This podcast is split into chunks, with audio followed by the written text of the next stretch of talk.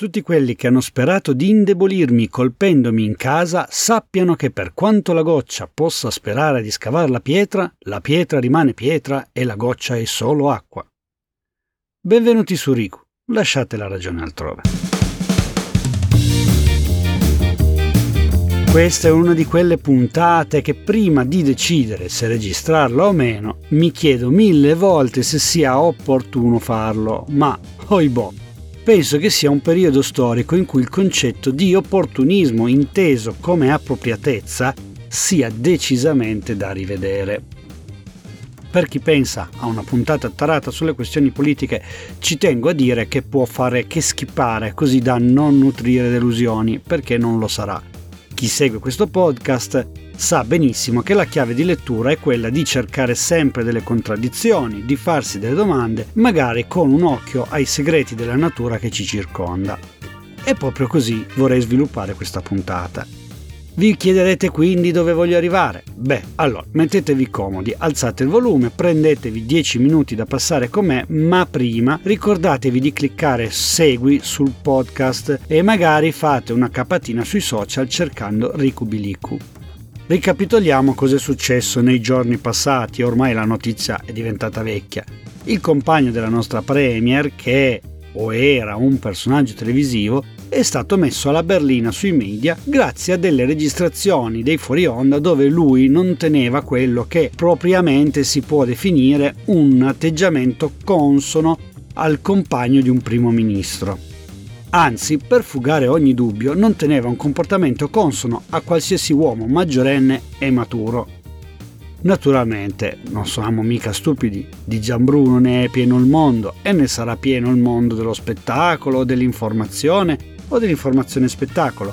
Quel che non capita certo spesso è che sia anche il compagno di un presidente del Consiglio. Quindi parliamo di materiale ghiotto, ghiotto per tutti, ghiotto per lo spettacolo, ghiotto per il giornalismo, per il giornalismo spettacolo, ma anche e soprattutto per la politica. E questo, in base a come la vogliamo vedere, può far comodo sia all'opposizione che al governo. Ma ripeto, della questione politica ce ne infischiamo, limitiamoci ai fatti. Polemiche, dichiarazioni, attacchi, difese, social impazziti, se non è che il primo ministro pubblica un comunicato sui social dove chiude la sua relazione col personaggio di cui sopra. Anzi, per usare le sue parole, prende atto che le loro strade si sono divise da tempo. Il comunicato non manca però di una frecciatina a chi ha attaccato lei o il suo compagno. Il post scriptum recita, e ripeto, tutti quelli che hanno sperato di indebolirmi colpendomi in casa sappiano che per quanto la goccia possa sperare di scavar la pietra, la pietra rimane pietra e la goccia è solo acqua.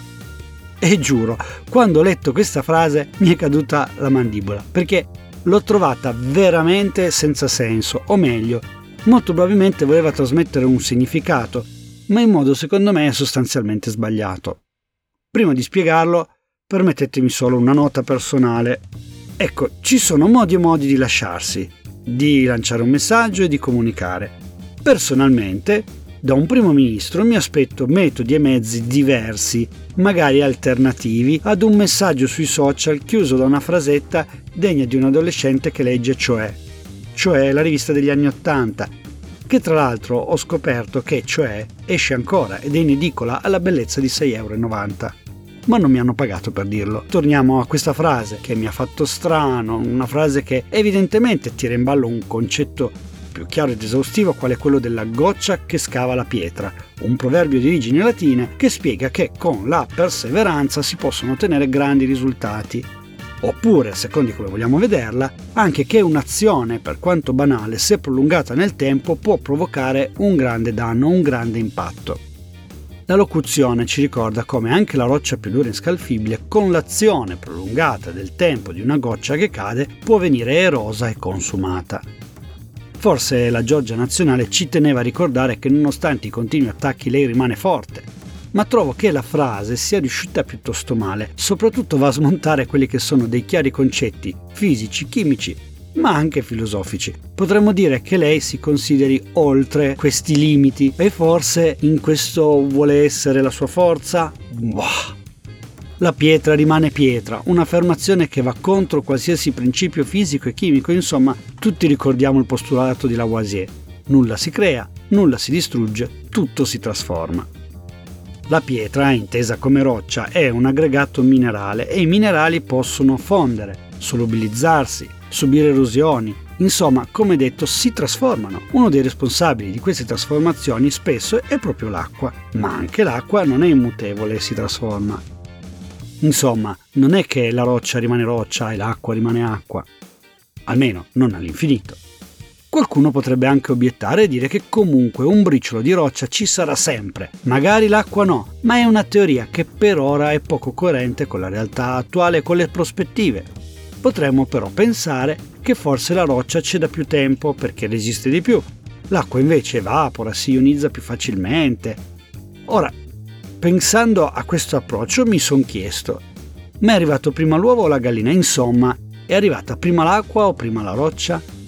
E come succede spesso ho scoperto che questa domanda in realtà se la sono fatte in tantissimi prima di me e le risposte sono tante e differenti.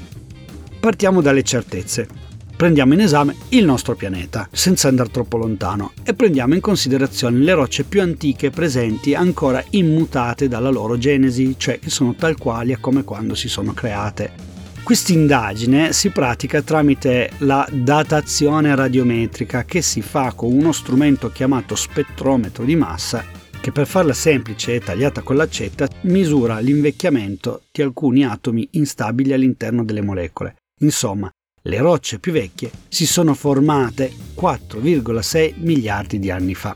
Per l'acqua, a quanto pare, è più complicato, perché ci sono teorie differenti sulla sua comparsa sul nostro pianeta. E attenzione, ho parlato di comparsa sulla Terra, ed è importante questo concetto perché, secondo alcune persone, l'acqua potrebbe avere anche origini extraterrestri. Infatti alcuni studi recenti, che hanno datato alcune molecole d'acqua ad un'età pressappoco uguale a quella della formazione delle rocce, ipotizzano che in realtà buona parte dell'acqua presente sul nostro pianeta ci sia arrivata sotto forma di ghiaccio, magari come coda di alcune comete o addirittura da planetesimi, che è una cosa che non sapevo cosa fosse. I planetesimi sono considerati dei corpi solidi, rocciosi o addirittura ghiacciati e piccoli, piccoli in senso astronomico perché sono eh, di diametro di pochi chilometri. Si suppone che questi planetesimi si siano formati all'inizio della formazione del Sistema Solare, nati dall'accrescimento per attrazione gravitazionale di polvere stellare dalla primitiva nebulosa solare. E qui mi sono già spinto in un campo di cui non ne so assolutamente nulla.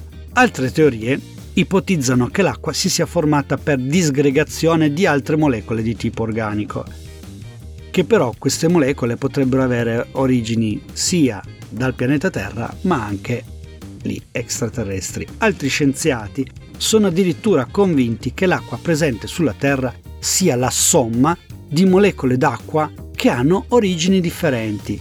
Insomma, una parte dell'acqua che beviamo, che beviamo oggi, potrebbe avere origini aliene, cosa che può farci sentire terribilmente piccoli, e mi fa anche pensare che in un semplice bicchiere ci sono molecole che magari stanno lì da miliardi di anni senza che nessuno ne abbia specificato la data di scadenza. Potrò berle?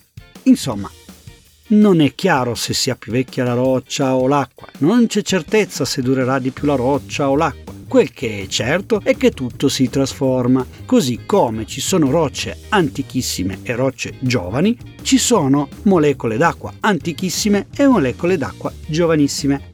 Perciò, che vi sentiate acqua o che vi sentiate roccia, fatevene una ragione. Nessuna delle due vince, ma fate entrambi parte di un sistema meravigliosamente complesso.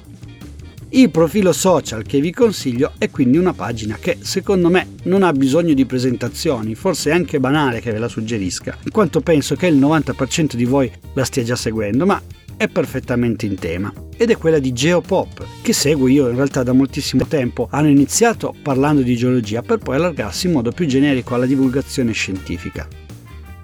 Fatemi fare un lamento da vecchio brontolone purtroppo, secondo me, è sempre meno geo e sempre più pop.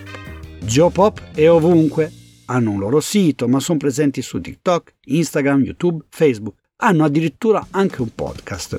Quindi seguiteli se non lo state già facendo. Anche per oggi è tutto, alla prossima puntata, sempre qui su Riku. Lasciate la ragione altrove. La musica è Upbeat Forever di Kevin MacLeod in Competech.com, licenza CC BY 3.0.